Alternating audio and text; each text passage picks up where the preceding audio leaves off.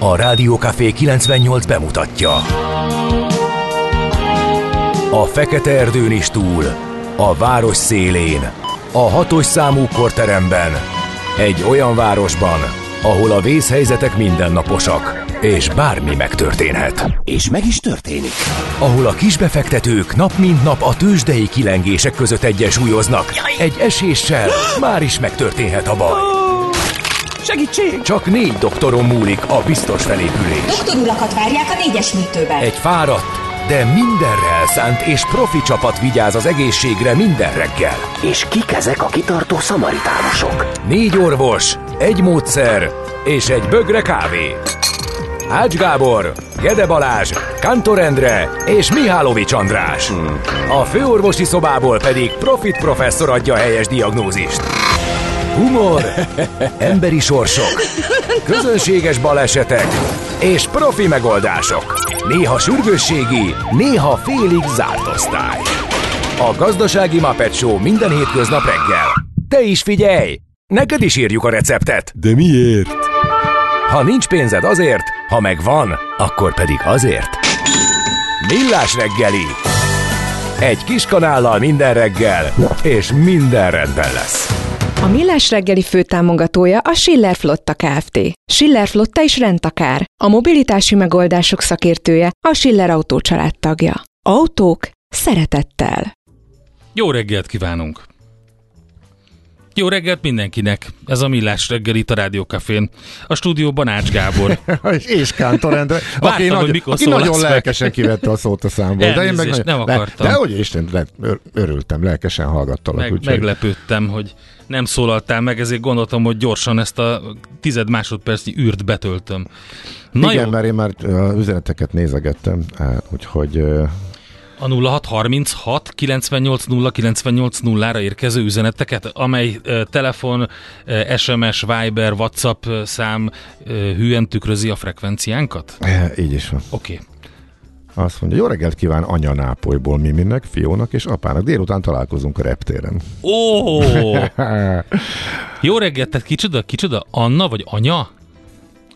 Anya, anya. Anya. Igen. Anya Nápolyból Miminek, Fiónak és apának. És már jön hazafelé. Ó, Szuper. de aranyos. Jó utat, aztán ma, ke- Vasza, ma kerekedek 50-re. Aj, Vasza! Figyelj, át, mi Nagyon boldog. túl vagyunk ezen, Dot. illetve nem Boldogot. mindenki, mert a velem szemben ülő tejfeles szájú Ede még nem ütötte meg ezt, úgyhogy, Majd. de már nincs sok neki Aki se hátra, szeptemberben úgyhogy, született. igen? Az álljon fel!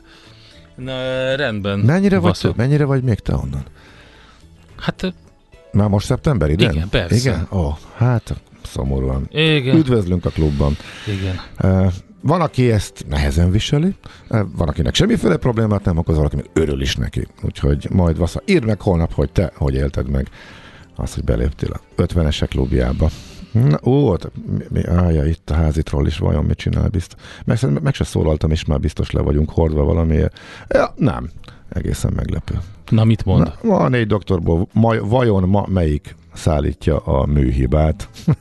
Mindenki. Ma melyik nappal számol a kedves szerkesztő? Mindenki. Ez jó van, csak megkaptam, az is ejtettem, nem? Hazudtolta meg önmagát, de legalább egy szórakoztató gifet mellékelt a végére. Na nézzük akkor, hogy kit köszönhetünk uh, a mai napon. A Tamásokat. Ho-ho! Nagyon boldog névnapot, kedves Tamások. Jó sokan vannak a Tamások, úgyhogy egy jó kocintás, egy névnapi kis fülhúzogatás, egy szép csokor virág is simán elfér, vagy egy kis bombon. Nem valamikor karácsony környékén van? Vagy abból is sok Hát van? Vagy? szerintem több van Tamásból is, uh-huh. de mint hogyha a nagy Tamás nap az az most lenne. De igen, március 7 Ja igen, van, a december 21-én van egy, egy másik nagy Tamás, de a március 7-e szerintem, a, le, nem tudom mikor tartják többen, de ö, szerintem sok Tamás most tartja, úgyhogy nagyon boldog névnapot nektek. Ezen kívül perpétuák, rupertek és ubulok is ünnepelhetnek, de szerintem ők kevesebben vannak sokkal, mint a Tamások. Na nézzük, milyen események voltak a mai napon a történelemben. 1530-ban például 8. Henrik megalapította, angol király, az anglikán egyházat, mert hogy ugye a pápai döntés az volt, hogy az első házasságát felbontotta, ilyet nem lehet csinálni, az ellenkezik a katolikus dogmákkal, így aztán azt mondta, hogy igen, akkor lesz mostantól anglikán egyház. És 8. Henrik egyébként ezt szépen sorban ment, és fogyasztotta nejeit elég nagy étvágyjal és sűrűséggel, mert fiúgyermeket nem szültek neki. Aztán ki volt még itt? Maradunk Angliában. Alexander Graham Bell szabadalmat kapott a telefonra 1876-ban. Hm. Stalin? Hát ez érdekes, de háborús és történelmi ismeretek nagy kedvelője, Mihálovics András azt gondolta, hogy fontos, hogy elmondjuk, hogy 1943-ban Stálint kinevezik a Szovjetunió legfőbb marsaljává. Ezután pedig a Generalissimus címet is viseli. És a Lotto 5-ös. 1957. Megtartották a Magyar Népköztársaság első lottóhúzását, és ez volt-e a leghíresebb lottóhúzás, vagy nem? Nem ez volt, mert az sokkal később volt. Egy komlói bányász húzta ki, és mondta, hogy az urbán legenda szerint, hogy hatos, kilences. Úgyhogy szerintem az az, ami leginkább elterjedt.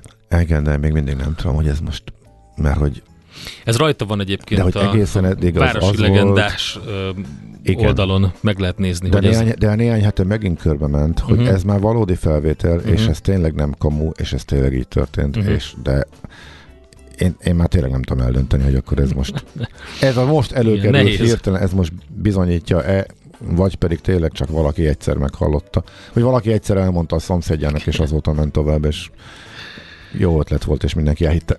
Nem tudom. Jó, Na. fél nagy poén, az biztos. Um, Tehát ez abszolút alkalmas arra, hogy terjedjen, figyelj, és igazából rajta. Az, el, az első, hát ugye pont erről beszélgettünk a gyerekekkel egyik nap, hogy, hogy mik azok a mémek valójában. kicsit ugye, kicsit ugye lekopott a, a valódi jelentése ennek a dolognak, és ők ugye, nyilvánvalóan, hogyha azt mondta, hogy mém, akkor az egy ilyen, egy ilyen képes vicc, ami terjed. Ugye? De hát nem az nyilván a mém, nem véletlenül írtak róla komoly tanulmányokat, és na mindegy, lényeg az, hogy de, de hogyha ide egyszerűsítjük a, ha, ha az önmagát reprodukálni képes gondolati egységet, akkor valójában a viccek is azok, Üm, és, és, és ez, ez, a, ez a lottóhúzás, ez az egyik olyan, ami, ami még a, az internetek kora előtt Aha. simán körbe ment és elterjedt, Igen. hogy volt ilyen. Mémzene megvan gyerekeknél?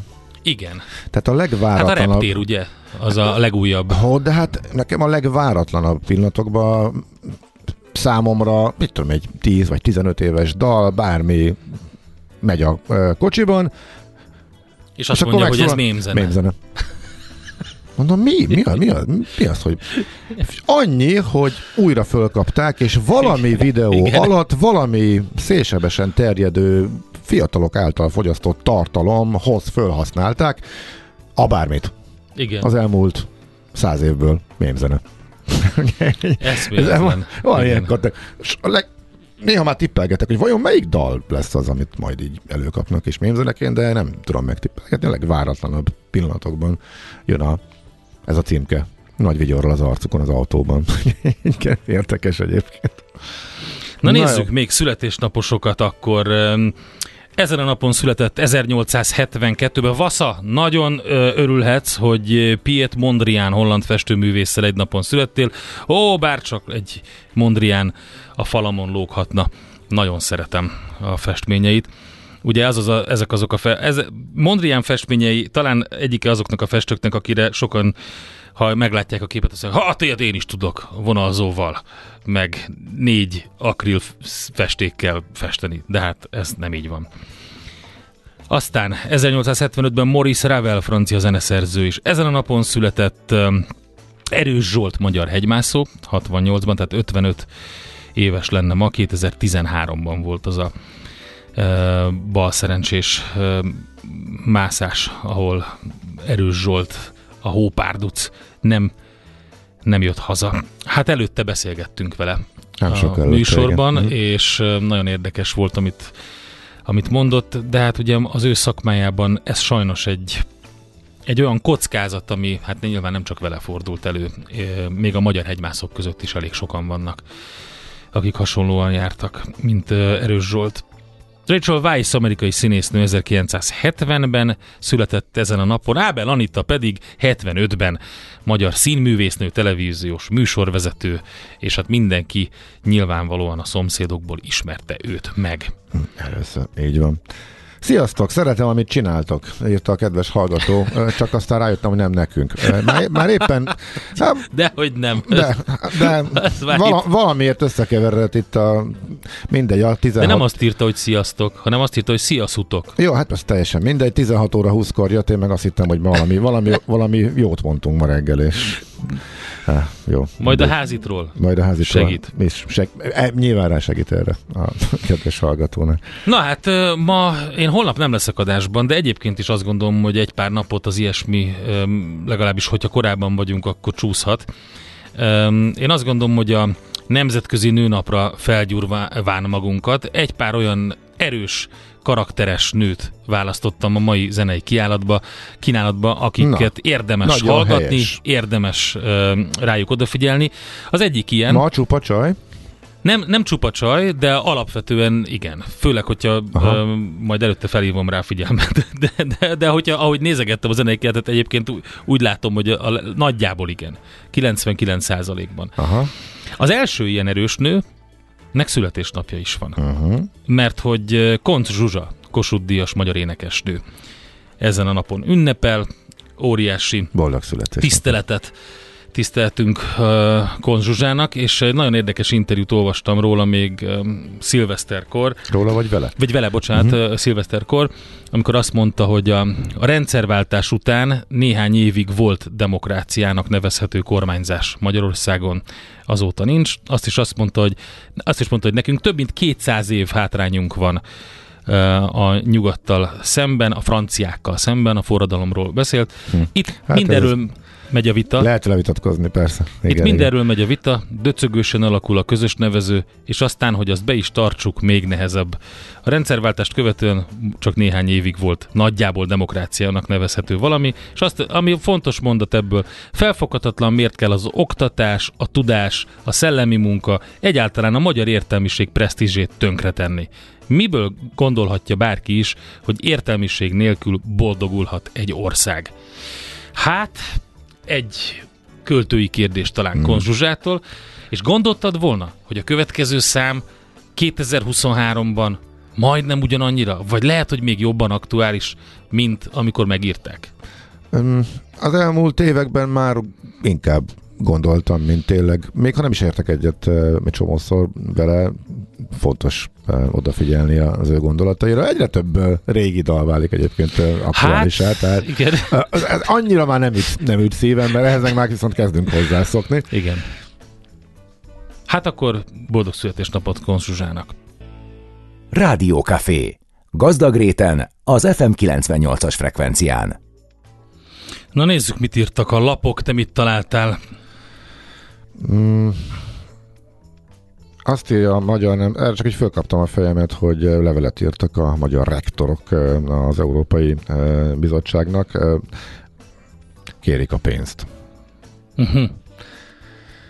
Elfogadhatatlannak tartják. A alapítványi tulajdonba kiszervezett egyetemeknek a rektorairól van szó, és elfogadhatatlannak tartják 650 éves történelmi hagyományokra hivatkozva az Unió magyar felsőoktatást érintő döntését. Szóval lényegében azt mondják, hogy tessék csak küldeni a pénzt és ne szemétkedjenek a magyar egyetemekkel. Kicsit furcsa azért, tehát akkor van egy előre meghatározott szabályrendszer, amit a másik fél nem teljesít, és akkor a szabályrendszernek a meghatározójához oda megyek, hogy akkor avonnal írd át a szabályrendszert, és akkor legyen másképp. Jó, hát lehet, hogy szerintem kicsit eltévesztették a, a házszámot, mindegy, ez egy érdekes e, információ. Siralmas nyugdíjszámok az, érkeztek. Az, az, az kérdéses, igen. Írja a portfolio.hu, Magyarország a sor végén kullog. Ez az OECD... Már ez milyen sor? A végleges számokat közzétette az OECD a 2021-es nyugdíj vagyonokról. Ezekből többek között kiderül, hogy bár a világban nőtt a nyugdíj megtakarítások értéke, ennek a legnagyobb részét 7 ország tudhatja magáénak. Nem meglepő módon azokban az országban legmagasabb a nyugdíjpénztári részvétel, ahol kötelező beléptetéses rendszer működik. Magyarországon a munkaképes korú lakosság mindössze 18,6%-ának volt önkéntes pénztár, a nyugdíjpénztára 2021-ben. Ha a befizetéseket nézzük, akkor Magyarország teljesít a legsiralmasabban az OECD országok között. Úgyhogy, hát igen. Nyugdíjjal kapcsolatban elég sok ö, rossz hír érkezik, viszont szerintem a legfontosabb az, amiről múlt héten röviden beszéltünk, hogy van egy kis változás, sőt, nem is kicsi, komoly változás a magyar állami szervek részéről ahhoz, hogy arra, hogy lépjenek, és legalább az öngondoskodási lábnál átalakítások, hát reformszerűség legyen, ezzel kapcsolatban várjuk majd a friss híreket. Jó nap jár, de írt no. a portfólióra. Még tegnap délután jelent meg egy cikket. Új front nyílik, hamarosan kirobbanhat idén az árháború. A Tesla már lépett.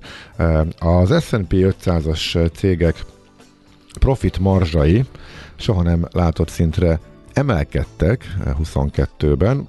Ezt hát mondhatjuk azt, hogy ezt árazta a piac az év elején, mielőtt elég csúnyán beomlott. Mindeközben nemrég az európai döntéshozók, ment európai monetáris döntéshozók az Európai Központi Bankban azzal szembesültek, hogy az aktuális európai inflációs számok mögött is a korábbinál, korábban gondoltnál nagyobb mértékben van ott okként a vállalati eh, profitbővülés. Nagyon komoly profit tartalék van a vállalatoknál. Eh, ebből viszont, ha gazdasági lassulás jön, akkor komoly árháborúk törhetnek ki az előttünk álló negyedévekben.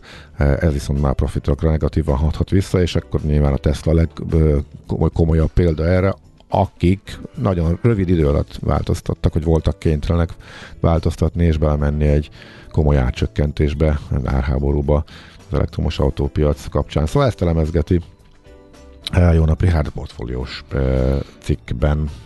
Aztán a G7.hu arról ír, hogy akkor most tényleg kiváltotta Európa az orosz gázt. Ez ma reggel jelent meg. Egy tematikus sorozat ez, ahol grafinok, grafikonokkal e, viszonylag rövid cikkekben mutatják be a lassan másfél éve tartó energiaválság hatásait Európára és Magyarországra és most arról van szó pontosan, hogy Európa hogyan reagált um, arra, hogy um, az orosz gáz ki kell váltani, és hogy évi 125 milliárd köbméter gáz esett ki, ezt hogy pótolták. Uh, fogyasztáscsökkentés is volt, LNG um, is uh, volt, de hogy mennyi hiányzik még, ezt a kérdést teszi fel, tehát a g7.hu. Én ezeket találtam. Akkor, ha nincs más, nézzük meg, hogy nézzük mi történt a igen. tőzsdéken. Hol zárt? Hol nyit? Mi a sztori? Mit mutat a csárt? Piacok, árfolyamok, forgalom a világ vezető parketjein és Budapesten. A tőzsdei helyzetkép támogatója, a hazai tőzsde gyorsan növekvő nemzetközi informatikai szolgáltatója, a Gloster Infokommunikációs Enyerté. Hát én nem tudom, mi volt Amerikában, ott se volt valami extra nagy erősödés, de a Buxnál is elfogyott a lendület, mínuszban zárt a budapesti értéktős, de vezető mutatója, hát azt lehet látni, hogy a hazai blue chipek közül a MOL és a Magyar Telekom részvényei emelkedtek, az OTP stagnált, a Richter pedig továbbra is rossz paszban van, mínuszban zárt. Végül is 0,2%-os mínusz lett a vége, és azt lehet mondani, hogy ha a mínuszokat nézzük, a Richter jelentősen, tehát 2,2%-os mínuszban fejezte be a napot. Ezzel szemben a másik oldalon volt a Hát a 0%-os OTP, a 0,1%-os emelkedő Magyar Telekom és az 1,1%-kal emelkedő MOL. A midcap papíroknál ott jó hangulat volt, viszont voltak egészen kiemelkedően teljesítők, például a Masterplast és a BIF 4,7, illetve 4 os plusszal. A negatív oldalon a Graphisoft parkált szintén 4% fölötti minusszal, és a Waberers 2% os minusszal, és hát a, a stagnáló OTP annak ellenére, hogy stagnált, vitte a primet, hogyha forgalom, forgalmat nézünk, 2,7 milliárd forintos forgalom után. Hát a Richter volt a második, majdnem 2 milliárdos forgalommal, de ugye ott mínusz lett a vége a sornak. Az x kategóriában, tehát a tőzsdei előszobában, hogyha megnézzük, hogy ki hogy teljesített, azt láthatjuk, hogy hát azért ott is voltak jelentős mínuszok, például az AstraZannál alakult ki egy komoly 18%-os mínusz, a Cybergnél, hát ott az masszív, az nem tudom mi történt, ott 70%-os mínuszt látok, úgyhogy ez valami, valami komoly árfolyam változás alakult ki. A hát Glosternél 2 százalék. lett a cégnek a uh-huh. sorsa, meg nagyon kicsi a forgalom, hogy össze-vissza ugrál Igen. föl és le, és alapvetően a trend az lefelé egyértelműen.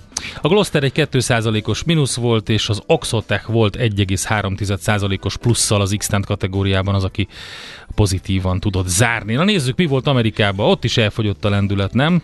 Mi van? Várják a papírt, vagy, vagy a, vagy a, vagy a non-farm payroll-t, vagy Mit akarnak az amerikai tőzsdék? Á, rögtön csak a Jerome, Jerome Powell megszólal. a fejemről Tessék, a fülesemet. Megjött a Schmidt-Andi. Várj egy picit. Igen, itt van, jó reggelt. Jó reggelt, nem akarok beleszólni, de nem én szedtem le. Hát fölajánlottam, hogy leveszem igen, neked. nem ugyanaz. Na, jó, de hát leszettem, hát, a fejemet igen, is leszettem a volna. Mire számítottál, Andrea? Megkerestem itt magam. Hát leszettem volna a fejemet is, nem, hogyha magamtól nem ajánlom föl, hogy leszedem a fejemről. Vissza a tőzsdehírekhez. Mi történt? Meg fog szólalni Jerome Powell. Ki az a Jerome Powell? Hát kit érdekel? Na, az elején jó kedv volt, mint ahogy te is megegyezted. Utána a piac a nap nagy részét a jókedv csökkenésével töltötte, illetve azzal, hogy eltüntesse a pluszokat. És... A jókedv csökkenésével? Igen. Jó. A nagy jókedvből lett egy... A, a nagy jókedv is már csalóka jókedv volt, mert a nagy, nagy technológiai cégek, a legnagyobb, a megatek cégek, meg még egyéb nagy vállalatok emelkedése elfeledtette, illetve hogy ha mögé néztél, Na. akkor már látszott, hogy amúgy több részvénynek az árfolyama esett, mint amelyik emelkedett, csak az indexeken ez nem látszott, mert hogy a nagyok, a nagyok inkább fölfele mentek. Aztán a délután folyamán már a nagyok is lejöttek, ennek aztán az lett a vége, hogy már mindenki láthatta az indexek szintjén is visszajött a Dow Jones kis plusz, a Nasdaq már mínusz, lett egy egysima, egyfordított verzió, de több mint dupla annyi részvénynek csökkent az árfolyama, mint amennyinek emelkedett. A lényeg tehát az, hogy elfogyott a jó kedvez, még az elején egy kicsit, ez még annyi az elején nem látszott, a végén pedig már ez sem látszott. Végén pedig már ez is látszott. Nem csak a holdról, hanem közelről is, sőt mindenhonnan. Úgyhogy nagyjából az elfogyó jó kedvről szólt a tegnapi kereskedés leegyszerűsítve. Tőzsdei helyzetkép hangzott el a Millás reggeliben. Itt van tehát Schmidt Andi. Jó reggelt, Andika! Jó reggelt, Bandika! Na, nagyon jó. Ez a vidám hang, ez hiányzott tényleg. Um, mi a helyzet? Találtam parkolóhelyet. Na, csak De, képzeld el. Egy pár másodpercig Kinéztem, és ott elsuhant egy autó, és gondoltam, hogy most vagy Nagyon ő jó. is keres, vagy elment. És utóbbi történt, úgyhogy Mármint ingyenes parkolóhelyet, mert van néhány ilyen, mindenki, mindenki a, ezt a rádióban nem szokott be. Mindenki arra vadászik itt a környéken, de, Jaj, de egyébként... én nekem még soha nem sikerült, úgyhogy... Hát nekem most másodszor vagyok. Eddig kettőből kettő hát, bepipáltam. Hát ugye, ez is érzékkel úgy látszik. Hát nem tudom. Örüljünk Gratulálom. annak, hogy reggel milyen jó suhanósan lehet jönni. Igen, igen, Üres igen. az Erzsébet híd. Dékatás is írt, megírta a 20 percet, ez nála a minimum idő, tehát ez azt Jaj, jelenti, erre jut eszembe. Zuglóból, írt egy törzshallgató nekünk.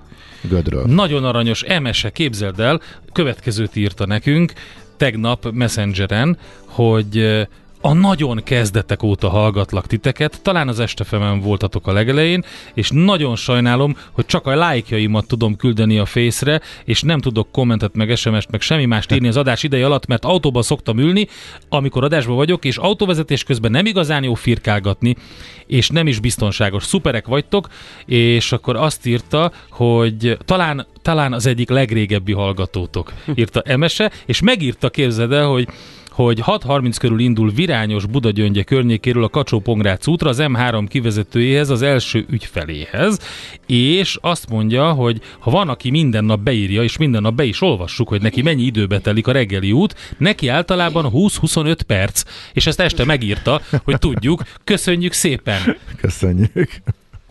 Na, hát akkor jönnek a hírek Schmidt Andival, utána pedig jövünk vissza, és arról fogunk beszélgetni, hogy mi történik a fővárosban, meg lesz egy kis programajánló is, ébresztő témánkban pedig megkérdezzük, hogy hát miért pont a kötelező biztosítás ne drágulna. Ezzel foglalkozunk tehát a következő blokk elején. Mondja meg a kapitánynak szálljon le sürgősen. A beteget kórházba kell vinni. Kórházba? Miért mi az? Egy ház betegeknek, de ez most mellékes. Millás reggeli. A mai világban könnyen félrevezetnek a csoda doktorok és a hihetetlen megoldások. Az eredmény? Hája pocim marad, a fej még mindig tar, a profit meg az ablakban. De már is segítenek a legjobb orvosok.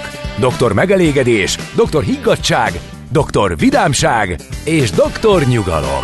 Doktor úr, ennek össze-visszaver a GDP-je, a pulcosa meg egy csökkenő gyertya. Két végéről égette. Ezt visszakalapáljuk, és olyan hozamgörbénk lesz, amilyet még dr. Alonso Mózdi sem látott. Millás reggeli. A gazdasági Muppet Show. Figyelem! Fogyasztása függőséget okoz. A Millás reggeli főtámogatója a Schiller Flotta Kft. Schiller Flotta is rendtakár. A mobilitási megoldások szakértője a Schiller Autó tagja. Autók szeretettel.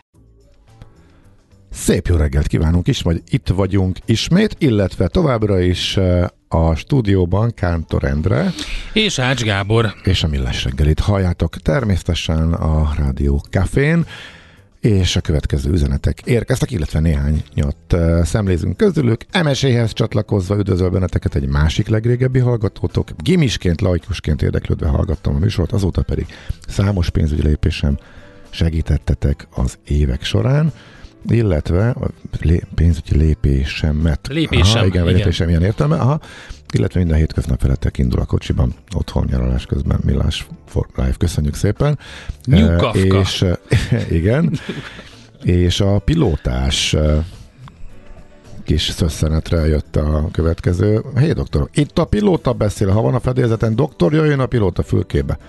5 perc múlva. Itt a doktor beszél, ha van a fedélzeten pilóta, azonnal jöjjön a pilóta fülkébe. E, igen. Az Airplane című igen, igen, igen, igen. Nyilván ez Hány filmből válogatotok össze ezeket a uh, kis hát a... szösszeneteket? Most a, a sweeperek közül nem olyan sok van egyébként, de a, a főcímek közül pedig az összes ilyen orvosi sorozat, meg, meg film. Hát a, a sweeperek, a kémek, mint mi alapvetően, meg, a, meg az Airplane-ből van Igen. az a két nagyon erős. Amikor a a sivatagban ugye meg kell műteniük azt az afgán a, törzsfőnököt, és akkor bemutatkoznak egymásnak, és mindenki doktor, az a, az a kémek, mint miből az, az, az óriási jelenet többek között. De, e, de... Ezt lehet, hogy kevesen tudták, illetve ennek, ennek tudod, hogy elég ellentmondásos a megítélése. Van, sok, van, zavar, nem, van, van aki zavar a sok igen. doktor, igen, igen. nem de is, nem is én, én ajánlom minden. szépen magyar szinkronnal megnézni a kémek, mint mit, mert óriási nagyokat lehet rajta röhögni. Igazi, igazi. És eh, megint azt kell mondani, hogy 80-as évek, ugye, de teljesen aktuális az a hidegháborús hangulat, ami kialakul a film végére. Na, azt mondja, hogy nekünk dolgunk van, mégpedig az, hogy elmondjuk, hogy 0630 6 98 0 98 0, itt lehet minket elérni, vagy infokukacmillástegeli.hu, de hát ezt is tudjátok, illetve Messenger is van a Facebook oldalunkon. Azt mondja, ho-ho, Florián jelentkezik. Én már a rádió Bridge óta hallgató vagyok. Hát akkor ennyi. Na jó, nincs ilyen, nem versenyezzünk, de nagyon örülünk neki. Köszönjük szépen a ezeket az üzeneteket is. Egyre nagyobb buborékban élünk, de milyen szép és színes ez a buborék. Budapest, Budapest, te csodás! Hírek, információk, események, érdekességek a fővárosból és környékéről. Hú, egy gyors balesetet elmondok, mert ez is Budapest. Hungária körút baleset van a Vakok intézeténél az Árpád híd irányi, irányába, írta Pepe, köszönjük szépen az információt. Az Üllői úti felüljáró az az, amiről most sokat beszélünk, a Népligeti felüljáró, mert arról írt a hallgató, gondolom. Igen. Suhanós ma is, köszönjük Tibinek az információt, és hát a budapesti hírek közé bekerült, mert hogy többen is e, szemlézték a Veke friss bejegyzését. Nekem ez egy kicsit ellentmondásos, mert a kétségkívül fontos szakmai érveket fölsorakoztató szervezet azért néha egészen vadvádaskodásokba és önell- önellentmondásokba keveredik. Eh, tehát most ebből a friss és a névligeti felüljáróval kapcsolatos posztjukból is ezeket átugranám és kihagynám. Ilyenkor az elgondolkodik az ember, hogy mennyire e, komolyan vehető e, egy ilyen szervezet, de a lényeg az, hogy ők azt mondják, hogy nem kéne itt igazából semmit cicózni, vagy cécózni ezzel a felüljáróval, hanem le kéne dózerolni, és nem, nem is kell a helyére tenni semmit. Az ő információik arról szólnak, hogy szakemberek szerint menthetetlen. Pontosabban lehet vele még játszani úgy, hogy a külső sávokat lezárják, és belül még néhány évig eldöcög a forgalom, de utána lesz akkor menthetetlen. A kérdés inkább az, hogy akkor minek várni vele annyit, ha meg amúgy sincs szükség ezekre a felüljárókra. Ezek még ugye a régi 70-es évekbeli közlekedésfejlesztési koncepciók jegyében születtek, mint a Bach felüljáróval együtt, amikor még az volt a menő, illetve azt gondolták, hogy majd a főútvonalakat áthozzák a városon, és minél kevesebb szintbeli keresztevődésen gyorsítsák a forgalmat, és akkor még nem az elkerülős megoldás volt divatos. Úgyhogy majd, ha szintbeli keresztevődésben fognak átmenni a gépjárművek ott a Népligetnél is, akkor sincsen semmi probléma. Hát ezen azért a hungárián közlekedőknek lenne néhány szavuk, gondolom, akik már kiállnak egyéb keresztevődés kérdéseket is. Hosszasan minden esetre ők azt mondják, tehát a veke, hogy nem arra, nem arra kéne költeni, hogy most megvizsgálják, hogy kell-e bontani, hanem ők már tudják, hogy kell bontani, és akkor meg minél hamarabb, és nem is kell egyáltalán újat építeni a, a helyére, mert ezzel is autókat lehet eltávolítani a fővárosból. Úgyhogy nagyjából ez a véleménye a vekének. Na, hát sok érdekesség még van például... Van még egy közlekedéses A busz, dolog. buszosra gondolsz? Igen, igen, igen, az mondjuk jó sok civil szervezet közösen adott ki ezzel kapcsolatosan egy, hát nem is közleményt, hanem ők egész egyszerűen a főpolgármesternek írtak levelet, amelyet többen is, tizenvalahány civil szervezet írt alá, köztük a, tömeg, a közlekedő tömeg, Egyesület, levegőmunkacsoport, a Magyar Kerékpáros Klub, az Ökotárs Alapítvány, és még sokan mások. Ők meg azt kérik, hogy most, hogy vége lesz a metrópótlásnak, és felszabadulnak elvileg a buszsávok, akkor ezeket ne adják vissza az autósoknak, mert a buszsávos időszakban a metró felőtás ideje alatt, az elmúlt jó néhány e, évben e, ez e, csökkentette a forgalmat, az autósok is megszokták, és hogy a buszsávok helyére is inkább olyan dolgokat kellene tenni, ami az élhető város irányába mutat, a zöldítésre kéne kihasználni, és meg kéne tartani ezt hogy csökken a légszennyezettség azáltal, hogy ezeken a útvonalakon tényleg jóval kevesebb autó közlekedett, és most az elmúlt időszakban sem voltak jellemzőek a dugók. Hát ezzel nyilván nagyon sokan nem értenek majd egyet, egy érdekes vita lesz ebből, és hát kíváncsian várjuk, hogy erre mit reagál majd a döntéshozó, mert hogy teljesen logikus, hogyha van egy felújítás és ideiglenes buszsávokat tesznek oda, akkor, hogyha a felújításnak vége van, akkor a buszsávok megszűnnek. Ez egy elég komoly lépés lenne a meglevő helyet, ami elvileg eddig az autósoké volt is átadni a zöldítésnek, illetve az új koncepciónak. Úgyhogy hát erről, amit erről egyébként a zöldítést és az új koncepciót, azt most másfél millió euró biztos, hogy támogatja. Ennyit kap Budapest a klímacélok megvalósítására. A klímasemleges és intelligens városok küldetéssel nevezésű pályázaton nyerte Budapest ezt a másfél millió eurós támogatást, és a, a pénzből létrehozzák a, a budapesti klíma ügynökséget, és ez fogja segíteni ezeket a célokat hogy elérjék. Egyébként Budapestet 25 európai várossal együtt válogatták be a Net Zero Cities Pilot Cities programba, Amsterdam, Barcelona, Róma például, akik még benne vannak Budapest mellett, és az a célja a fővárosnak, hogy ezt a klímaügynökséget létrehozza, amely elsőként a lakosság energiahatékonysági beruházásait támogatja majd, ezzel gyorsítva a klímaváltozást okozó üvegházhatású gázok és egészségkárosító részecskék városi szintű kibocsátásának csökkentését, úgyhogy az a cél ezzel a pénzzel, hogy megpróbálják hatékonyabbá tenni a lakosságot,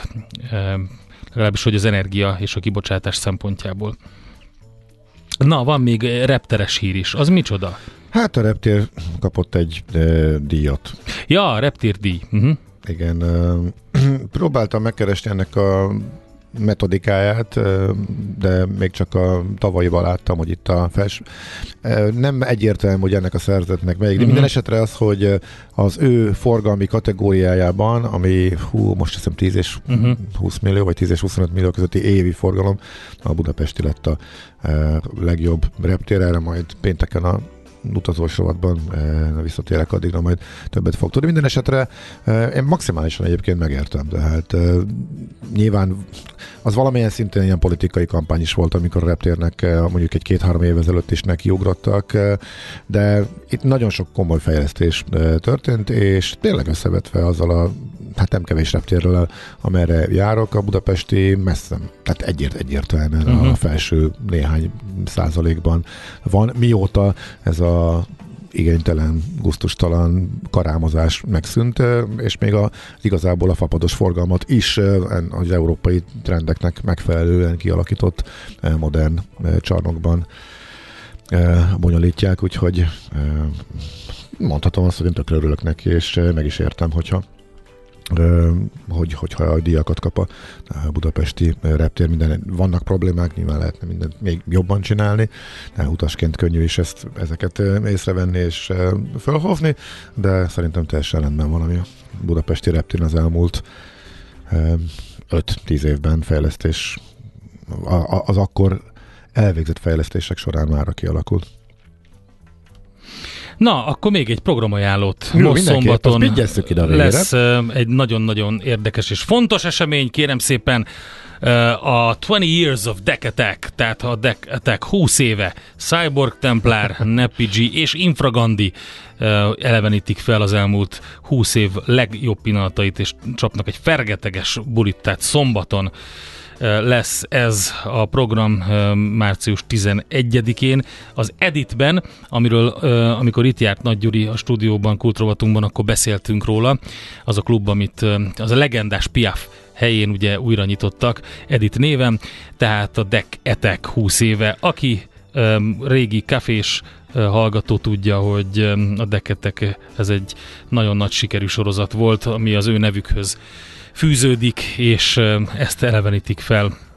Úgyhogy érdemes szerintem rá minél előbb befoglalni, mert nem olyan baromi nagy az a hely, mm-hmm. úgyhogy ha akarjátok ezt látni, hallgatni, akkor keressétek meg a Facebookon ezt az eseményt, akár az Edit oldalán, vagy a Cyborg Templar, vagy a Infragandi oldalán, és akkor ott szerintem megtaláljátok, és be tudtok rá jelentkezni. Úgyhogy dekketek most szombaton 9 órakor, március 11-én, tehát az Editben. Nekünk a Gellért hegy a Himalája. A Millás reggeli fővárosi és agglomerációs infóbuborékja hangzott el. Fú, hogy látom, hogy régi nagy kedvencel is készült. Bizonyám. Egy igazán kemény sajt, csajtól. Egy uh-huh. igazán kemény, és ráadásul, ahogy számolgattam, ő is idén 50 éves és pont a Covid alatt volt egy érdekes poszt, még az angol bulvár sajton is végigrohant, hogy mennyire jól néz ki az akkor 48, 21, 2021 48 éves Juliet Lewis, Jaj, mintha ne, ne, nem is változott ezektől volna. kész vagyok ezektől a cikkektől. Lehet, de, mennyire a jól, helyzet mennyire a következő. jól néz ki, mennyire jól néz ki. Nézd, nézd, hogy néz ki most, négy így, nézd, így néz ki. Nézd, én nem szoktam ezeket olvasni, csak mivel a nevére kerestem, hmm. kerestem új dolgokat vele kapcsolatban, ezért ezt hát kiszúrtam. Hát szomorú, hogyha ezek a legújabb hírek vele kapcsolatosan. Ó, nem, nagyon. Sajtó legutoljára azt tudom, hogy nagyon boldogan él, és ül a babérjain, mondhatni azt, és vidám élete van. Van egy valami irgalmatlan mennyiségű Instagram követője, azzal uh-huh. bőven el van, és hát ugye nem zenél már, sajnos. Én két koncertjén is voltam, mind a kétszer de egyszer, figyelj, amikor azt mondják rá, hogy a női Iggy Pop, akkor, akkor az ember azt mondja, hogy ez, ez így van. Tehát eszméletlen.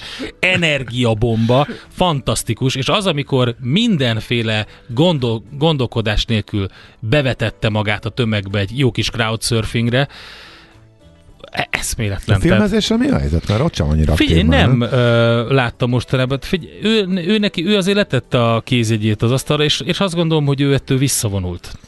Tehát a félelem foka és a, és a született mi volt a magyar címe? Született gyilkosok után. Azt gondolom, hogy az így hm. meg hát azért volt neki még bőven komoly sikere. Úgyhogy én azt mondom, hogy ha az erős nőkről kell szólni a mai zenei felhozatalnak, akkor Juliet Lewis nem hiányozhat. Rádió Café Ferencvárosban, az FM 98-as frekvencián. Van egy hallgatónk, aki ott volt. Sőt, azt írja, hogy eh, Juliet egyszer elém crowdsurfingelt. Aztán segítettem neki visszamászni. Igen. Cuki volt. Nagyon közvetlen igen. volt, és eh, igen, igen, teljesen igen. jól érezte magát azon a szigetes koncerten. Mm. Szerintem arról beszél hallgató. Na, itt van velünk a vonalban Binder István, a Magyar Nemzeti Bank felügyeleti szóvivője. Jó reggelt, szervusz! Halló, halló! Halló? Itt vagyok, jó okay, szuper, mi is hallunk igen, téged, igen, nagyon igen, jó. Na, nézzük akkor ezeket a kötelező biztosítási uh, statisztikákat. Tavalyi negyedik negyed évben 8%-kal emelkedett a személyautók átlagos kötelező gépjármű felelősségbiztosítási állománydíja 2021 azonos időszakához képest. Um, és azt lehet látni, hogy közben a kár ráfordítások egy év alatt 13%-kal nőttek. Mit lát a Magyar Nemzeti Bank a kötelező díjaknál és a káráfordításoknál?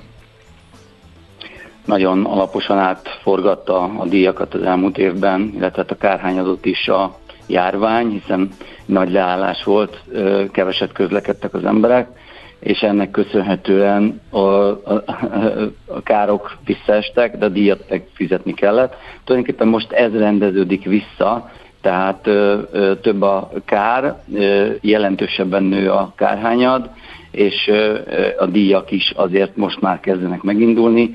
Nagyon sok-sok negyed év volt, amikor gyakorlatilag stagnálást lehetett ö, látni a díjaknál. Most ez a kár és díj ö, grafikon, ez ö, kezd összeérni, tehát a kár-díj olló összezárul, és gyakorlatilag továbbiakban is azért látható, hogy díjemelkedések várhatók, hiszen elsősorban a külföldi alkatrészeknél az árfolyam hatás közrejátszik, illetve hát a javítási, szerelési költségeknél az infláció is érződik, tehát azt gondoljuk, hogy a továbbiakban is azért díjemelkedéssel van kilátás. Mm. Pont ezen gondolkodtam, hogy ezek a tényezők idén mit okozhatnak, de itt már van egy kis pozitív rész is, tehát mondjuk a az idén azért a forint a legjobban teljesítő devizák között van, ezt halljuk nap mint nap, tehát itt talán majd az import alkatrészeknél inkább ellentétes hatás érződik, viszont a szervizköltségek továbbra is emelkedőben vannak. Nem tudom, ez mit indokolhat egy lassabb ütemű drágulást, vagy mi az idei kilátás szerinted? Hogyha egy másik szemszögből nézzük ezt meg, tehát mondjuk ilyen makroszinten, akkor azért azt lehet látni, hogy a költségek, nyilván a biztosítási adó is, és teljes működése a biztosítóknak, az most már ismét elkezdi a díjhoz vetítve a 100%-ot közelíteni, tehát gyakorlatilag visszatérhetünk a 2015 előtti időszakban, amikor veszteséges volt, sőt, egy időben masszívan veszteséges a KGFB, nyilvánvalóan ennek a levét nem akarják meginni a biztosítók, tehát elképzelhető a továbbiakban is, lehet, hogy mérsékeltebben, lehet, hogy erősebben díjemelés várható. Az ügyfeleknek viszont van arra lehetőségük, hogy évente egyszer áttekintsék a díjaikat, szerződéseiket, és a 13 biztosítók közül megtalálják azt a lehetőséget, amelyik számukra a leginkább testhez álló, leginkább kedvező. Uh-huh. Melyik részterületeken volt nagyobb emelkedés, illetve van-e különbség vidék és Budapest között? Hát a díjakban masszívan van különbség, hiszen egy Budapesten kívüli személyautóval közlekedő ügyfél az tavaly évvégén 43.800-43.900 forintot fizetett, egy budapesti társa pedig közel 66.500 forintot. Nyilván itt nagyobb a károknak a valószínűsége, rendkívül sokan élnek a fővárosba, koccanások mi egyebek lehetnek. Mind a két szegmensben 8-8 os díjemelkedést látunk az elmúlt egy évre vetítve, és hogyha egyéb kategóriákat is nézzük, akkor hasonló díjemelkedéseket látunk minden olyan autós, vagy bocsánat, járműves szegmensben, amelyik viszonylag nagyobb létszámú, tehát a motorkerékpároktól kezdve a, a segédmotoros kerékpárokig, vagy a teherautókig 8-9 százalékos díjemelkedéseket látunk. Hát a flottásoknál esetlegesen nagyobb emelkedéseket. Itt azért egyedi hatások is közé játszanak, például nagyon sok taxis, ugye külföldre utaztató buszos társaság leállt a járvány időszakában, ezek a változások megtörténtek, tehát ők visszajöttek a piacra, és nyilvánvalóan ez a baleseteknek, károknak a számát is megnövelheti. Aha, pont kérdezni akartam, hogy a buszoknál miért volt 15 százalék, de akkor ezt megválaszoltad. Uh-huh. Oké, okay, hát nagyon szépen köszönjük az információkat, szép napot, jó munkát! Én is köszönöm. Szervusztok! Szia, szia! Binder István volt a vendégünk az elmúlt néhány percben, a Magyar Nemzeti Bank felügyeleti szóvivőjével a kötelező gépjármű felelősségbiztosítások eh, díjainak emelkedéséről, illetve ennek a hátteréről beszélgettünk. Most jön a legfrissebb hírek Schmidt Andival, aztán utána jövünk vissza mi. További érdekes témákkal, például pulzus rovatunkban azt nézzük meg, hogy elindult a prémium járóbeteg minőségi index 2, hogy kik választják a magánellátást és miért ez a kérdésünk. Aztán három R pedig azt nézzük meg, hogy német vállalatok magyar beszállítóinak is biztosítani kell az emberi jogok tiszteletben tartását és a környezeti károk csökkentését egy új német törvény szerint. Hogyan lehet ezt átültetni? Ami nem megy, azt nem kell erőltetni. Millás reggeli Az egészség a teljes testi, lelki és szociális jólét állapota, nem csak a betegség hiánya. Az egészség közös ügyünk. Tájékozódjunk együtt az ellátás, diagnosztika, költségek, eszközök, finanszírozás és biztosítás aktualitásairól. Pulzus. A Millás reggeli általános egészségügyi rovata. Na és ahogy beharangoztuk, arról fogunk beszélgetni, hogy elindult a Prémium Járóbeteg Minőségi Index 2, Kik választják a magánellátást és miért? Ebben pedig segít nekünk dr. Váradi Péter, a Prémium Egészségpénztár vezető stratégiai tanácsadója. Jó reggelt kívánunk! Jó reggelt kívánunk, szép napot mindenkinek! Néhány szóban talán emlékeztetni érdemes, hogy ez a prémium uh-huh. járóbeteg index, ez, ez gyakorlatilag egy lakossági felmérésen alapul, amiben egy 100 pontos skálán értékeljük a, a tapasztalatait a, az egészségügyi ellátásban résztvevőknek. Három részre bontjuk alapvetően ezt a dolgot. Van egy előtte szakasz, egy alatta szakasz és egy utána szakasz. Az előtte szakasz jöleli fel azt, hogy mi milyen nehéz eljutni, vagy milyen könnyű eljutni egy ellátásig, mi történik ott, mennyit kell várni. Egy ilyen ellátásra az alatt a szakasz azt foglalja össze, hogy hogyan viselkedik az orvos, hogy érzékeli a beteg az egész orvos beteg találkozásnak az egyes részleteit, illetve az utána szakasz, vagy az utána index az azt próbálja lefedni, hogy mennyire volt eredményes a beteg szempontjából ez az orvos-beteg találkozó, tehát hogy mennyire érezte biztonságban magát, és, és hogyan követi az orvos utasításait. Tehát ebben az indexben ugye alapvetően a magán és az állami egészségügy összehasonlítására is törekedtünk.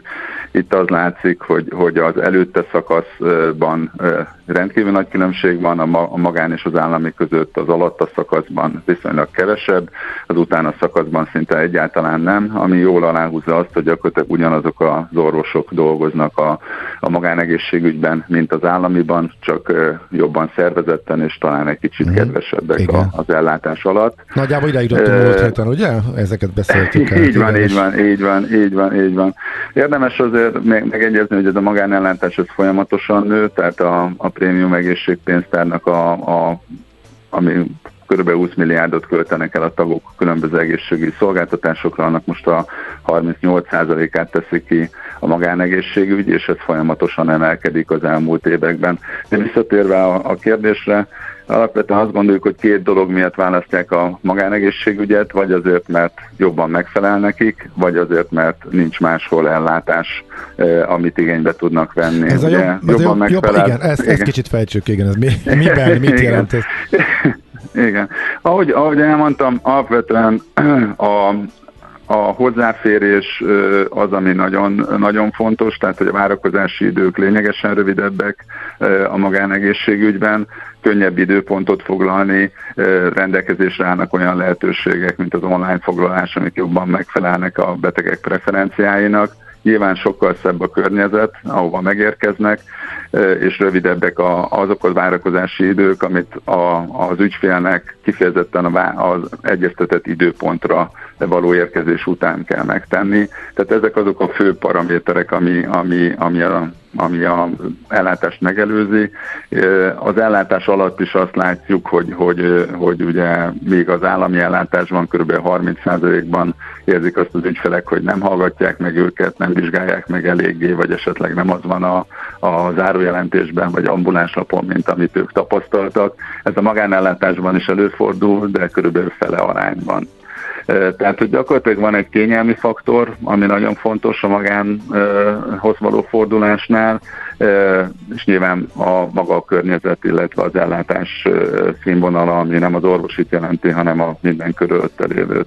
És ami még fontos, hogy van, vannak kiemelkednek most olyan területek, ahol nyilvánvalóan azért nő a magánellátás aránya, ilyen például az endokrinológia, ahol, ahol 32%-ban a a járóbetegellátás az most a magánoldalon történik a mi adataink szerint, ahol olyan hosszúak a várakozási idők a, az államiban, hogy az emberek, ha ellátást akarnak, akkor, akkor kényszerülnek valamennyire a magán felé. Sőt, ugye most már a, a, a magánban is egyre nagyobbak ezek a várakozási időszakok, pont emiatt a folyamat miatt.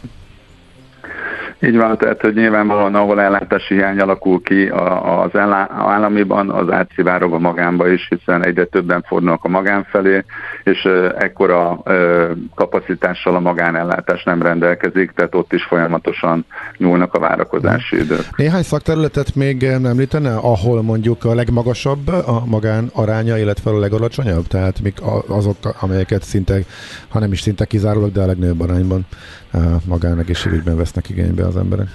Hát ugye, ugye hagyományos, hagyományos a, a mm, a nőgyógyászat, uh-huh. ahol, ahol, ahol korábban is ugye a magánellátásnak nagy hagyományai voltak, itt 40% körüli a magánellátáshoz Nagy hagyománya aránya. annak van, hogy magán, és beviszem a vizsgálatok egy részére. A... Igen, igen, de összességében is a hölgyek, hölgyek szívesen fordultak a magánellátásra, akár, uh-huh. akár járóbeteg problémákkal is. Egyre inkább emelkedik ugye az ortopédia, és ezek a területek, ahol, ahol szintén látszik egy nagyon erős magán felé fordulás a, a az ügyfelek részéről. Nyilván minél komplexebb problémával rendelkeznek az ügyfelek, tehát minél betegebbek, minél idősebbek, és, és, és sokkal inkább az ellátás az a mondjuk a, a a fekvőbeteg ellátásba folytatódik, annál kevésbé jellemző a magánigénybevétele, hiszen a magán jelenleg zömmel járó betegellátásban tud segítséget nyújtani sokkal kisebb mértékben és sokkal drágábban az, a fekvőben. Az, hogy kik veszik igénybe, azt gondolom nagy részt az anyagi helyzet függvénye. Két dolog befolyásolja, két egymásra összefüggő dolog, a, a, az életkor és a, az anyagi helyzet. Tehát az látszik, hogy, hogy ahogy az előbb is említettem, egy, egy olyan viszonylag egészségesebb populáció, mint mondjuk a 40 év alattiak, sokkal inkább fordulnak a magán felé, tehát ilyen 35%-ban oda mennek, Nyilván azért, mert talán a lehetőségeik is egy kicsit szélesebbek anyagilag is, de azért is, mert a maga a, a preferencia halmaz, ami náluk ezt befolyásolja, az a magán felé tolja. Gyorsabban szeretnének, inkább fizetnek érte, tiszta viszonyokat szeretnének maguk körül, financiálisan is, mert ez, ez inkább erre tolja, és nyilván az idősebb korban, ott ez kb. 10 ahol a problémák komplexebbek részben, részben pedig nyilván sokkal szűkösebbek egy nyugdíjasnak az anyagi lehetőségei, hiszen a vízidíjak nagyon jelentősen emelkedtek az elmúlt időszakban. Tekítsünk kicsit előre. Várakozásai szerint, hogyha megismétlik a felmérést, az index hogyan változhat a következő időszakban, mondjuk jövőre például? De amikor ezt a kutatást lefolytattuk, akkor megpróbáltunk egy, egy ilyen sajtótájékoztatón vezető szakértőkkel végigmenni ezen a problémán, és az ő véleményeket is kikértük. Ha össze kéne foglalni a, a véleményt, akkor az az az, hogy a fene tudja, hogy mi lesz jövőre, de alapvetően... Köszönjük ö, szépen a szakértőknek akkor. Igen. Igen, de alapvetően a fő trendek azok kirajzolódnak, tehát hogy van az állami oldalon ugye egy, egy egészségügyi átalakítási igény, aminek, aminek kezdetben lehetnek negatív hatásai a hozzáférésre, de vannak olyan kezdeményezések, például egy központi idő, időpontfoglaló rendszer mondjuk az állami ellátásban, amit hogyha sikerül beüzemelni, akkor az valamilyen módon a kényelmi indexet azt növelni fogja. Nyilván nagyon sok függ és, attól, És elveszi hogy, a magán egyik legnagyobb előnyét, ugye a, a kényelmet, tehát az akár hát, vissza is fordíthat betegeket? Hát ezt azért így nem gondolom, hiszen, hiszen ez, a, ez a magán és az állami közötti várakozási időkülönbség, ez inkább természetes, mint természetellenes, hiszen az összes olyan országban, ahol magánellátás létezik, ez az egyik fő egyedi előnye, hogy, uh-huh. hogy gyorsabban, rövidebb várakozási idővel és jobb körülmények között fogadják a betegeket. Tehát, hogy ezt, ezt nem hiszem, ugyanakkor a magánoldalon is, hogyha az állami oldalon szűkül az ellátási kapacitás, akkor sok beteg ömölhet a magánellátásra, és az ott nyilvánvalóan, hogyha kapacitáson felül próbálják ezeket el, ellátni, akkor ott a minőség csökkenéséhez vezethet. Tehát nagyon sok faktoros a, a, a, a képlet, úgyhogy érdemes lesz jövőre ezt újra megnézni, hogy valójában mi történt, mm. és ezt meg is fogjuk tenni. Jó, mi is. Oké, okay, nagyon szépen köszönjük a sok-sok hasznos információt. Jó munkát, szép napot! Én is köszönöm, köszönöm, szép napot mindenkinek! Viszont hallásra! Dr. Váradi Péterrel, a Prémium egészségpénztár vezető stratégiai tanácsadójával beszélgettünk az elmúlt percekben. Pulzus. A Millás reggeli általános egészségügyi rovata hangzott el. Az egészségügy a társadalom mindenkori egészségkultúráját tükrözi. Folytatjuk a nőnapi műsort, vagy tudom, hogy holnap van nőnap, de én nem leszek holnap, úgyhogy ezt megerőlegeztem. Ja, hát akkor, akkor most már lehet együtt. tudni, hogy ki lesz. Igen. Szóval, hogy következik Leila McCalla, akiről annyit kell tudni, hogy a, ő is, mint az isteni Rhiannon Giddens, a Carolina Chocolate Drops nevű zenekarban lett ismert, ez egy Grammy díjas folk zenekar, és utána szólókarrierbe kezdett. Ő egyébként haiti felmenőkkel rendelkezik, tehát a szülei Haitiban születtek, és úgy vándoroltak ki az Egyesült Államokba. Ő már Queensben született és nőtt fel, és elkezdte keresni a gyökereit a különböző fekete zenéknek, népzenéknek. Ez egy nagyon jó felvétel tőle. 3R, vagyis Reduce, Reuse, Recycle. Csökkentünk, újrahasználunk, újrahasznosítunk. Cél a Zero Waste. Semmit se küldjünk hulladéklerakóba, ne pazaroljuk az energiát. Legyen a ma terméke a jövő alapanyaga. 3R. A Millás reggeli körforgásos gazdaságrovata következik. És ahogy beharangoztuk, új környezetvédelmi és emberi jogi követelményeknek kell megfelelniük a Németországba exportáló cégeknek, hogyha a beszerző vállalat globálisan 3000 főnél több munkavállalót foglalkoztató német cég, egy új törvény szerint. Hát, hogy kiket érint ez a szabály, meg hogy milyen kockázatok csökkentését célozza ez a szabályozás, és hogy a vállalatok hogy tudnak felkészülni, hát ezeket kérdezzük dr. Márkus Fanni ügyvédtől, a KPMG Legal Tóása ügyvéd iroda szakértőjétől, aki itt van velünk a vonalban. Jó reggelt! Jó reggelt kívánok, sziasztok! Hát egy újabb megfelelés, ezt lehet mondani, esetleg a cégvezető biztos csap egyet az asztalra, hogy a csudába egy csomó megfelelés van, és ez most a legújabb. Így van, igen, igen, ez is egy új kötelezettséget fog jelenteni a magyar vállalatok számára. Először is talán kezdeném onnan, hogy a magyar vállalatoknak értelemszerűen elsősorban a magyar jogszabályok vonatkoznak, illetve az Európai Unió részeként az Európai Uniós joganyag ír elő még kötelezettségeket a magyar székhelyű vállalatok számára. Azonban a német, az, az, az új német törvény, a német ellátási láncárvilágítási törvény, ami egyébként idén január 1-től lépett hatályba, már egy által már egy német jogszabály következtében is különböző kötelezettségeknek kell majd megfelelniük, többek között a magyar vállalatoknak is. Ez alatt azt értem egyébként, hogy nyilvánvalóan a német törvény hatája nem a magyar vállalatokra terjed ki, hanem a bizonyos feltételeknek megfelelő, megfelelő német vállalatokra fog vonatkozni, Azonban ezek a német vállalatok bizonyos kötelezettségeket át fognak terhelni a beszállítóikra, így a magyar beszállítóikra is. Hát itt, az, német itt azért elég nagy kitettség van Magyarországon, tehát nagyon sok a német cégnek, nagy német cégnek beszállító, és mondjuk lehet, hogy nem is tud róla, hogy pontosan ez, a, ez melyik német cégre vonatkozik, hanem csak egy, egy, egy e-mailből értesül, hogy innentől kezdve neki is be kell tartani ezeket. Vagy pedig megszakítja vele a kapcsolatot a német cég, vagy mi történik? Igen, igen. Egyébként a német törvény azt írja elő végső kötelezettségként a német vállalatok számára, hogy amennyiben a beszállítói nem felelnek meg ezeknek a bizonyos emberi jogi vagy környezetvédelmi követelmények, akkor szerződ, követelményeknek, akkor szerződést kell bontaniuk a, a beszállítóikkal. Tehát abszolút fontos, hogy a magyar oldalról is figyelembe véve legyenek ezek a szabályok. Egyébként a szabályok majd azokat a magyar vállalatokat fogják érinteni, akik akár közvetlenül, akár közvetetten, tehát egy másik beszállítón keresztül, ez lehet egyébként egy, akár egy lengyel beszállító is, aki egyébként majd egy német cégnek fog végeredményben beszállítani, nyújt szolgáltatást, vagy kínál terméket, és ez a, a végső német cég 3000 főt foglalkoztató, 3000 főt legalább foglalkoztat. A 3000 főt egyébként társaságcsoport szinten kell nézni, és körülbelül most 9 német vállalat felel meg ennek a kritériumnak. Egyébként jövőre, 2024. január 1-től egyébként már a minimum 1000 főt foglalkoztató német vállalatokra is ki fog terjedni a törvény hatája, ekkor már kb. 4800 német vállalat lesz érintett, és ennek a 4800 német vállalatnak a beszállító is így közvetett módon érintettek uh-huh. lesznek. Néhány szót hallhatunk arról, hogy konkrétan egészen, vagy egészen pontosan milyen követelményekről van itt szó, illetve, hogy a magyar cégek esetében itt fölmerülhet-e az, hogy tenniük kell valamit, vagy azért ö, nagyjából azért ezeknek megfelelnek a magyar cégek, vagy azért van tennivaló erről erről mit tudunk? Ugye kettőféle szabályozás, kettőféle kötelezettséget ír elő a német törvény. Egyrészt ugye emberi jogi, másrészt pedig környezetvédelmi kötelezettségeket ír elő.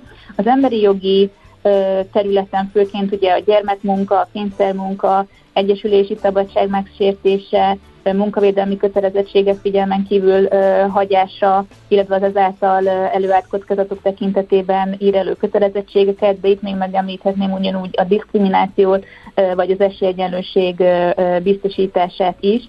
A környezeti kockázatok tekintetében, illetve a környezetvédelmi előírások tekintetében kevesebb előírás szabályoz, ír elő egyébként a német törvény, itt többek között a higanytartalmú termékek gyártását jelöli meg kockázatként, nyilván az amúgy egy szűkebb költ érint, vagy a vegyi anyagok előállítását, hulladékok nem környezetbarát módon kezelését. Tehát ezeken a területeken kell majd egyrészt ugye a német vállalatoknak is egy kockázatkezelést elvégezniük, mind ugye a saját tevékenysége tekintetében, mind pedig beszállítóik, mind pedig beszállítóik tekintetében. Ugye itt ezt már említettem is, hogy a közvetlen és a közvetett beszállítók tekintetében is el kell végezni ezt a kockázatelemzést viszont értelemszerűen a német cégek ezt a kockázatelemzést át fogják terhelni a beszállítókra, de a magyar cégeknek kell majd egy úgynevezett önátvilágítás vagy önellenőrzést lefolytatni emberi jogi és környezetvédelmi szempontból, amennyiben valamilyen kockázatot beazonosítanak, például mivel nagyon sok munkavállalót foglalkoztatnak, ugye munkavédelmi kockázatot beazonosítanak, akkor ugye megelőző intézkedéseket, ten, megelőző intézkedéseket kell bevezetniük, erről ugye riportálni kell a német cégnek, Előre láthatóan egyébként, hogyha valamilyen kockázat felmerül, akkor szabályzatmódosítási, szabályzatmódosítás válik majd szükségessé, vagy folyamat kidolgozások válnak már majd szükségessé a magyar cégeknél is. Uh-huh. Bocsánat, igen, a, csak egy, bocsánat, egy fontos kérdés még, hogy a kitel arra a jogszabály, hogy milyen büntetés jár, hogyha nem stimmelnek a dolgok, de hogy, meg a hatósági ellenőrzések, de hogyan ellenőrzik? Tehát itt a német ellenőrök jönnek a beszállítókhoz, a magyar céghez? Mert vagy, vagy, vagy, vagy az önbevallást, hogy nagyjából elhiszik, és akkor, akkor rendben van. Ez hogyan nézhet ki? Alapvetően a, a Szövetségi Gazdaság és Export Ellenőrzési Hivatal egyébként Németországban a felügyeleti hatóság, ők elsősorban egyébként a német cégeket fogják vizsgálni, illetve hozzájuk fognak kimenni különböző kérésekkel, információ kérésekkel ilyen esetben, amit nyilván egyébként ezeket továbbítani fog a német cég, akár mondjuk a magyar beszállítók számára is hogyha azt elégségesnek elfogadja egyébként ez a hivatal, akkor ott ugye meg is, meg is áll a történet.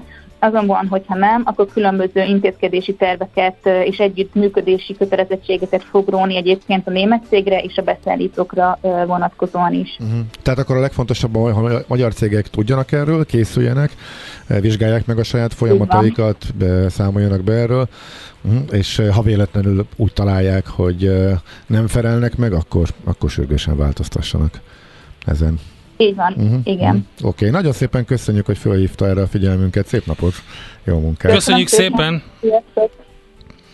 Na, hát közben tegeződtünk Fannival. Tegeződtünk, de, tényleg, csak én meg igen, aztán utána azért vissza, jó. Visszaváltottam hivatalosan, jó átkötési lehetőség, a, ugye? Pontosan, a mert hogy szervusz kérlek alásson, mikor tegeződünk, mikor magázódunk, erről fogunk majd beszélgetni Görög Ibolya protokoll szakértővel, de előtte lezárjuk de ezt a rovatot. Igen hogy... Még mondjuk el, hogy kivel beszélgettünk. Igen, dr. Márkus Fanni ügyvéddel, a KPMG Legal Tóásó ügyvédiroda szakértőjével.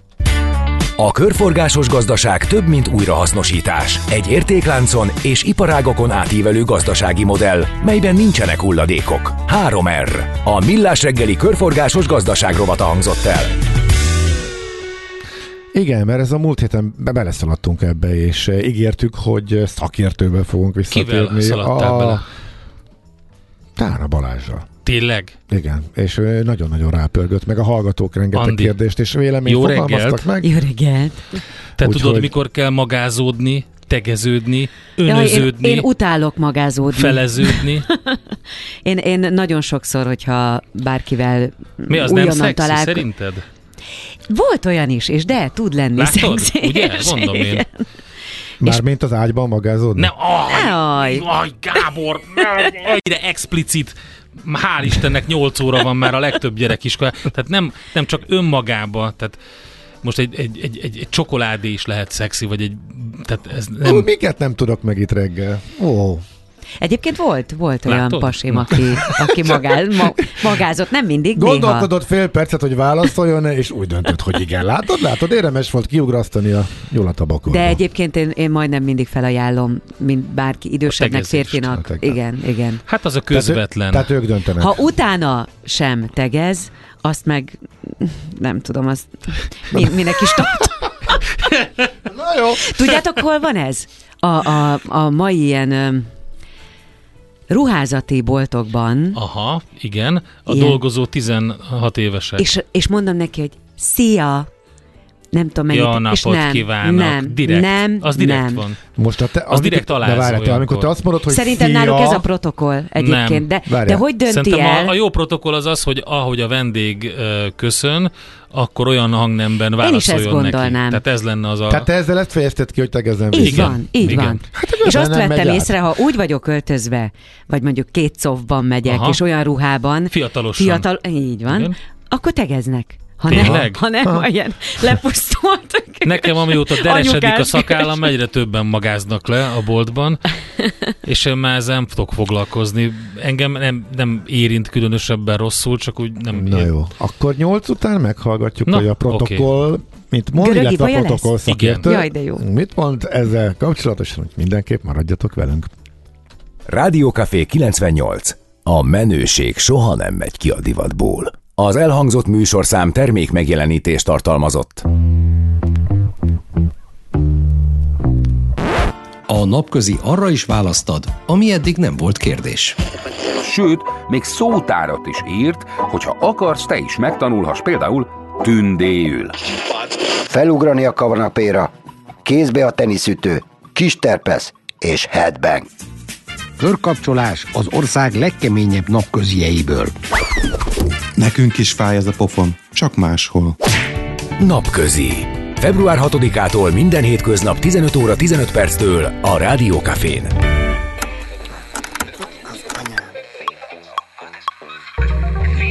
Freestyle csemege a ritka bítektől a kortárs topogásig. Buda Beat Show minden szerdán 11-től éjfélig a Rádiókafé 98.0-án. DJ Gandarva, Fonyodi és vendégeik. Ez az.